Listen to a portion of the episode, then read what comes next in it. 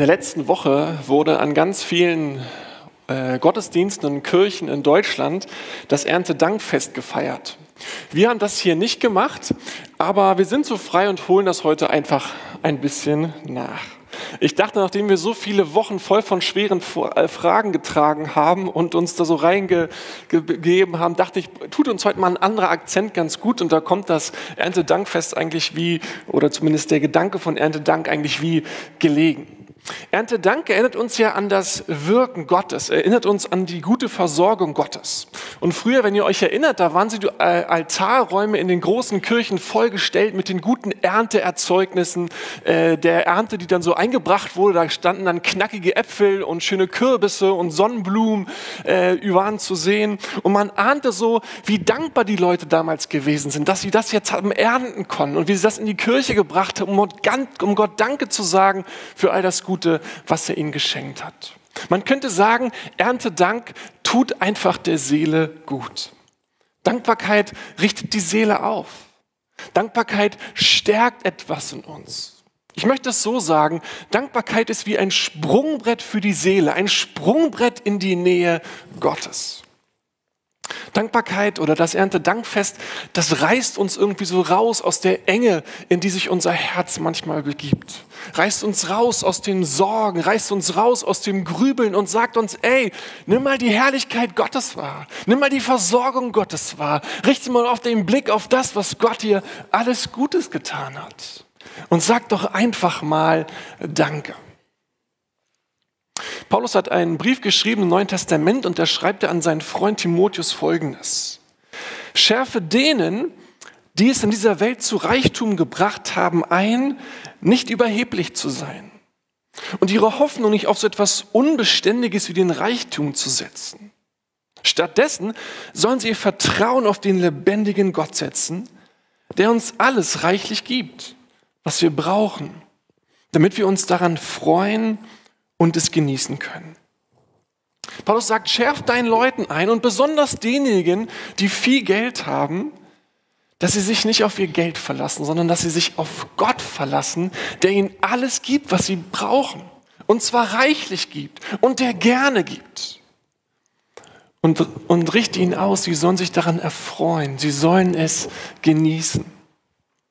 Es ist nicht cool, dass Gott uns Gaben gibt, von denen er möchte, dass wir uns daran erfreuen, dass wir die Dinge genießen können, die er uns gibt. Wir Deutschen sind ja im Vergleich zu anderen Ländern eher bekannt als ein sehr unzufriedenes Volk, vielleicht auch undankbares Volk.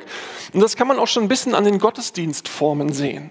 Gegen die fröhlichen und dankbaren Gottesdienste auf der Südseite des Globus sind unsere Gottesdienste eher Trauerveranstaltungen. Ja, man kommt fast schlechter rein, als man reingegangen ist oder raus, als man reingegangen ist, wenn man nicht aufpasst, weil es so traurig ist.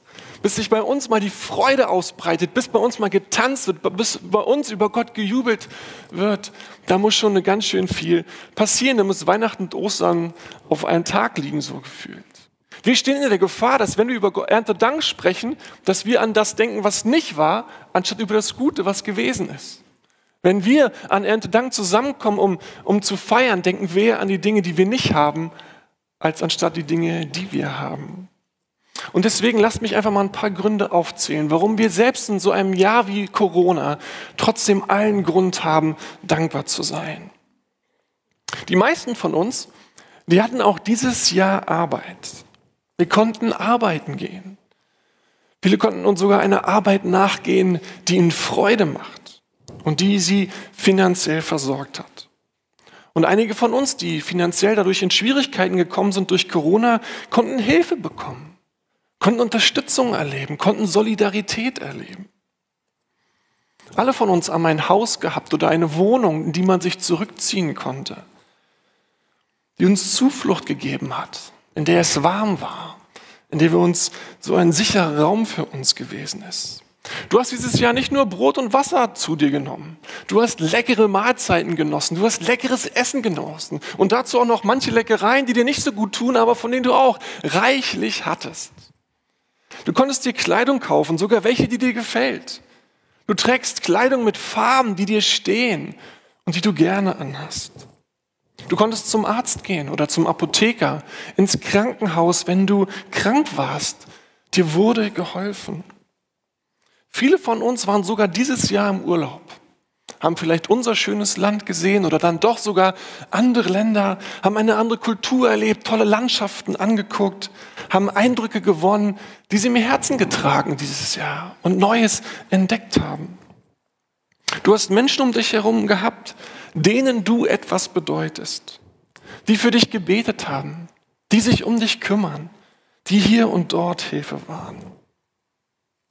Und auch dieses Jahr konntest du so viel beten, wie du wolltest. Gott hat immer zugehört. Und du konntest Gottesdienste sehen, ohne hinzugehen. Wie cool ist das denn? Du konntest Gottesdienste sehen, ohne hinzugehen. Es war nicht immer so schön, aber, aber trotzdem, wir konnten Gottesdienst feiern, verteilt in der Stadt an vielen Bildschirmen, in so einer Krisenzeit. Wir haben auch dieses Jahr so viel Dank Grund, Gott dankbar zu sein, weil er uns reichlich gegeben hat, weil er uns reichlich beschenkt hat. Und eigentlich finde ich, könnte man Gott fast mal einen Applaus dafür geben, wie gut er es mit uns gemeint hat. Ja?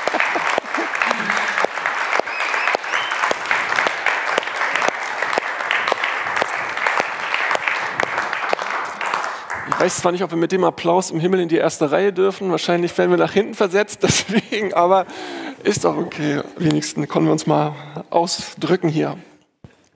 Ich will noch ein paar Dinge hervorhaben, die weniger mit der allgemeinen Versorgung Gottes zu tun haben, sondern die direkt mit unserem Gott zu tun haben. Weil Gott ist nicht nur der Geber aller guten Gaben, er ist am Ende das größte Glück. Am Ende ist er viel wichtiger, viel bedeutender, viel schöner als alles, was er uns sonst noch so gibt. Ich mache jetzt mit euch so einen kurzen Streifzug durch die Bibel, die mir so im Blättern durch die Bibel äh, aufgefallen sind, ein paar Schätze der Heiligen Schrift. Im Psalm 18 heißt es über Gott, er führte mich hinaus ins Weite. Er riss mich heraus, denn er hatte Lust zu mir. In modernen Übersetzungen heißt es, denn Gott hatte Gefallen an mir. Es ist nicht toll, dass wenn Gott an dich denkt, irgendwie, dass er nicht sagt, uh, äh, ich habe ja was vergessen, äh, gut, dass du auftauchst irgendwie, sondern dass er sagt, ey, ich habe Lust an dir. Ich weiß die ganze Zeit, wo du warst. Ich sehe dich und mein Herz freut sich, dich zu sehen. Bei den Teenies würde ich sagen, ey, Gott hat Bock auf dich. Der würde keine Party feiern, ohne dass du eingeladen bist, ohne dass du dabei wärst.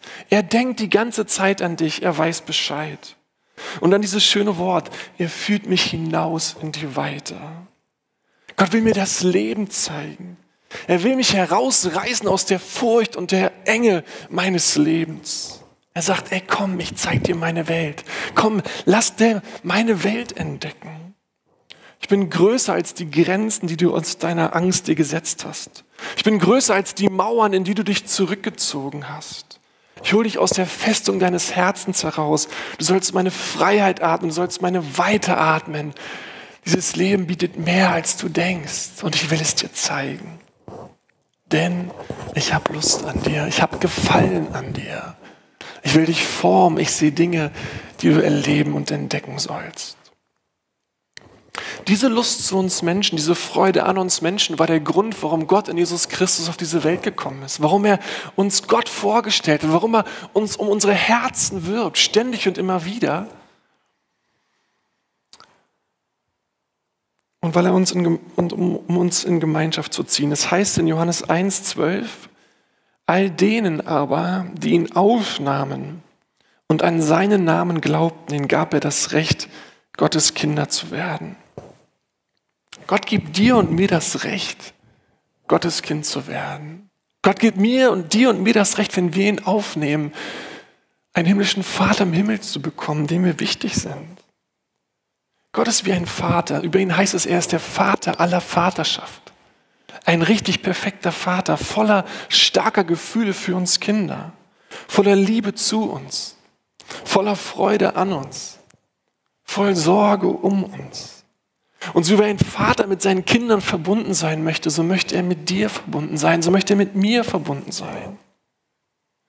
Wenn immer du deinen Vater im Himmel brauchst, dann wird er an deiner Seite sein, wird er dir zuhören, wird er sich für dich interessieren, will er dich stärken und will er schauen, dir helfen, dass dein Leben zum Blühen kommt. Er feiert deine Erfolge mit dir. Und er ist in den Tälern deines Lebens bei dir. Und er möchte dir helfen, dein Leben zu meistern. Und er freut sich über jede Nähe, die du ihm schenkst. Ist doch immer noch die eine coole Botschaft der Bibel, oder dass der Schöpfer Himmels und der Erde, der König der Welt, dass der es so liebt, mit dir verbunden zu sein. Mit dir verbunden zu sein. Ich bin auf einen Text gestoßen aus Matthäus 12, da zitiert Jesus einen Text aus Jesaja. Und er schreibt, und da sagt Jesus folgendes: Ein geknicktes Schilfrohr wird er nicht zerbrechen und einen glimmenden Docht wird er nicht auslöschen. Jesus sagt hier, manchmal gibt es Zeiten im Leben, da kann es sein, dass du wie ein Schilfrohr dich fühlst, das irgendwie abgeknickt ist. Nicht mehr lang, nicht mehr gerade, nicht mehr mitten im Wind, sondern durch einen Sturm abgeknickt, wie kaputt gegangen. Oder aus, uns geht es wie einen glimmenden Docht. Wir waren mal, haben mal für etwas gebrannt. Das Licht flackerte um uns und durch uns und wir waren dabei. Es war lebendig, es war dynamisch mittendrin im Geschehen. Und jetzt sehen wir eher wie ein Docht aus, wo das Feuer gerade noch so glimmt. Aber wo die Gefahr größer ist, dass es ausgeht, als dass es nochmal aufflammt. Und man könnte jetzt denken, dass der Weltenrichter, der so unaufhaltsam und unbesiegbar durch die Ewigkeit seine Sache durchzieht, für so etwas überhaupt gar kein Verständnis hat. Und alles, was er machen könnte, wäre sofort uns auszutreten, auszupusten, zu sagen, so kann ich mit dir nicht arbeiten, so kannst du nicht dabei sein. Aber so ist es nicht. Gott, Jesus sagt hier, ich werde dich nicht aussortieren. Ich werde dich nicht auslöschen, auch wenn du gerade nicht so zu gebrauchen bist, wie ich mir das eigentlich wünschen würde. Und warum? Weil Gott ein Gott der Treue ist. Weil er dir die Treue hält, auch in den Zeiten, wo du ein Doch bist, der fast am Ausgehen bist. Auch wenn du in den Zeiten bist, wo du kaputt und zerbrechlich bist. Ist es nicht ein Grund, Gott Danke zu sagen für diese Treue zu uns? Ich erinnere mich an die Phasen ganz genau, wo, wo das Feuer fast ausgegangen wäre. Und wo ich wieder ein Schilfrohr war, was abgeknickt war bis Gott es wieder lebendig gemacht hat, bis er wieder sein Leben hineingepustet und geatmet hat und ich wieder aufblühen durfte und das Feuer wieder entfachen konnte. Ist das nicht ein guter Vater im Himmel? Boah, ohne ihn, wo wären wir?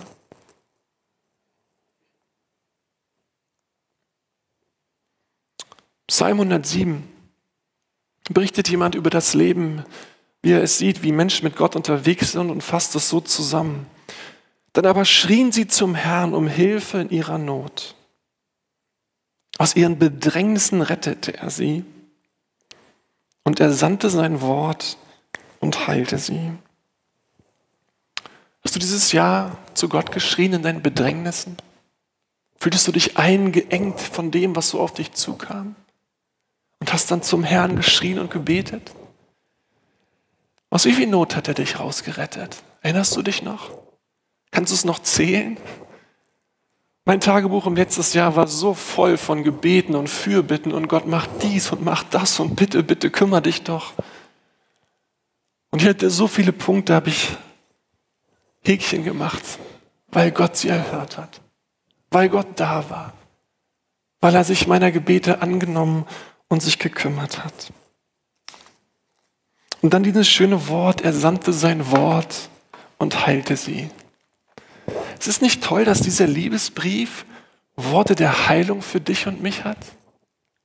Dass er dieses Wort nicht gegeben hat, um uns zu knechten und klein zu machen, sondern er sagt, nimm dieses Wort. Es ist heilende Worte für dich und dein Leben. Diese Worte sind wie Salbe, die über unser Herz, über die Verwundung, die Schmerzen kommen sollen, damit wir heil werden, dass wir stark werden, damit Gott uns aufrichten kann. Gott möchte Licht und Leben in unser Leben bringen.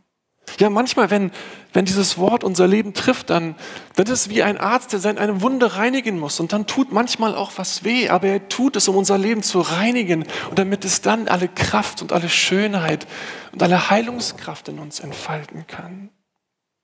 Jesus sagt an einer anderen Stelle mal, die Wahrheit macht uns frei. Und sein Wort ist die Wahrheit. Und wir dürfen uns darauf verlassen, dürfen uns darauf stellen. Und je mehr wir damit leben, je mehr wir darin verankert sind, wird es seine heilende Kraft in uns entfalten. Haben wir nicht einen tollen Vater im Himmel? der seine Heilungskraft in unserem Leben entfalten möchte. Lass uns nicht vergessen, für dieses lebensspendende, heilende Wort Gott immer wieder zu danken. Ich habe so viele Bibeln zu Hause. Manche Menschen würden so gerne mehr Bibeln haben, überhaupt eine Bibel haben. Ich habe eine, ich darf darin lesen. Ich darf sie verstehen. Und es darf mir zur Heilung dienen.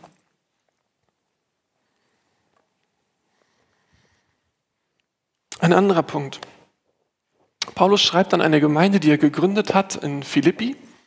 Und er sagt ihn ganz am Anfang, direkt in Vers 3, ich danke meinem Gott bei jeder Erinnerung an euch. Ich danke meinem Gott bei jeder Erinnerung an euch. Manchmal stellt Gott Menschen in unser Leben, die sind wie persönliche Geschenke. Es ist, als wenn er sie uns geschenkt hätte könnte fast vermuten, dass sie Engel sind. Aber dann kennen wir sie doch so gut, dass es nicht stimmen kann. Aber Menschen, deren Gegenwart uns einfach nur gut tut. Die wissen das meistens gar nicht, nicht, aber auf irgendeine Art und Weise stärken sie uns, bauen uns auf. Wir fühlen uns geschützt und sicher in ihrer Nähe. Manchmal lacht man nur mit ihnen oder lässt sich von ihrer Lebenslust anstecken und es tut einfach gut. Paulus sagt, wenn ich an meine Gemeinde in Philippi denke, da muss ich direkt Gott Danke sagen. Danke, dass ich diese Menschen kennen dürf, lernen durfte. Danke für das, was sie in meinem Leben bewirkt haben. Gibt es vielleicht Menschen in diesem Jahr, für die du so dankbar bist, dass sie da waren? Gibt es Menschen, die Gott in dein Leben gestellt hat, die du nicht missen möchtest, weil sie so wichtig für sie sind? Bianca und mir geht es gerade so, wenn wir an unsere Gemeinde in Hamburg denken, dann möchten wir jedes Mal Danke sagen. Unsere engsten Freunde haben uns dadurch das letzte Jahr durchgetragen und wir mussten ihnen erzählen, dass da Dinge in unserem Herzen sich verändern und dass wir uns auf den Weg gemacht haben und dass wir es auch nicht verstehen und dass wir sie eigentlich niemals verlassen wollen würden, niemals gehen wollen würden, aber wir irgendwie dem folgen müssen, was da in uns passiert ist, das ernst nehmen müssen und, und sie haben nicht ein schlechtes Wort verloren. Wir haben das mitgetragen und mitgebetet, mitgeweint am Ende uns mit uns in den Arm gelegen und gesagt haben, geht, wenn das euer Weg ist und der Herr das so möchte, dann soll es so sein. Und jetzt gucken wir bei Instagram die Fotos und, und möchten Jesus Danke sagen für diese Menschen, die unser, unser Leben gestellt hat. Wer sind die Menschen, die Gott in dein Leben gestellt hat, für die du dankbar bist?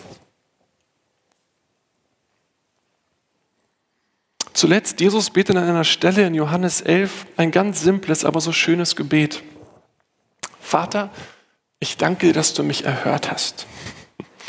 Jesus war in seinem Alltag ja so oft konfrontiert mit unterschiedlichsten Menschen und allen möglichen Erwartungen. Er sollte hier was machen, dort was wirken. Und ich kann mir vorstellen, wie er manchmal abends todmüde ins Bett gefallen ist, völlig ausgepowert von den vielen Predigten, den langen Gesprächen, den Versuchungen rechts und links. Und hier im Kontext von Johannes 11, da hat er einen, einen toten Freund vom, wieder zum Leben erweckt, den Lazarus. Und dann sagt er seinem Vater hinterher, danke, dass du mich erhört hast. Er wusste schon, dass sein Vater im Himmel das tun würde. Gott hat ihm das schon gesagt, aber es ist irgendwie so Ausdruck dieser tiefen Liebesbeziehung, dieser tiefen Vertrauensbeziehung, dass er das seinem Papa nochmal sagen wollte, Vater, danke. Danke, dass du mich erhört hast. Das war großartig. Ich kann mich noch erinnern, als meine Tochter Lara das, das Wort Dankeschön äh, gelernt hat. Sie hat das äh, dann so zwei Wochen ständig benutzt, als sie verstanden hat, was das denn heißt und, und dass man das so sagen kann. Und dann kam sie mit ein paar Büchern zu mir, die ich ihr dann vorgelesen habe, habe sie auf den Schoß genommen, sie vorgelesen und dann sagte sie hinterher so, Dankeschön, Papa. Oder ich habe ihr die Schuhe zugebunden und äh, dann ist sie los und hat sich nochmal umgedreht und gesagt, Dankeschön, Papa.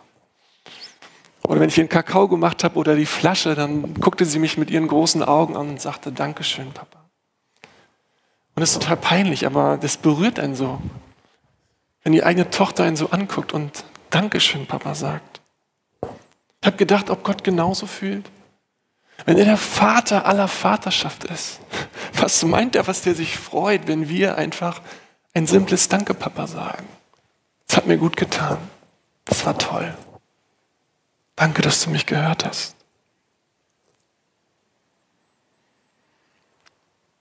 Wir feiern gleich zusammen mal zusammen. Wir werden wieder einmal Danke sagen, dass er Jesus geschickt hat, dass er uns seinen Sohn gegeben hat, damit wir die Herrlichkeit Gottes sehen dürfen, damit wir in Ewigkeit beim Vater sein dürfen, damit wir mit ihm verbunden leben können. Vor möchte ich euch gerne die Möglichkeit geben, dass ihr direkt jetzt Jesus ganz persönlich Danke sagen könnt, für was auch immer euch auf dem Herzen ist, weil es den Vater so sehr freut. Moment einfach ruhig sein und was immer in deinem Herzen ist, sag ihm Danke.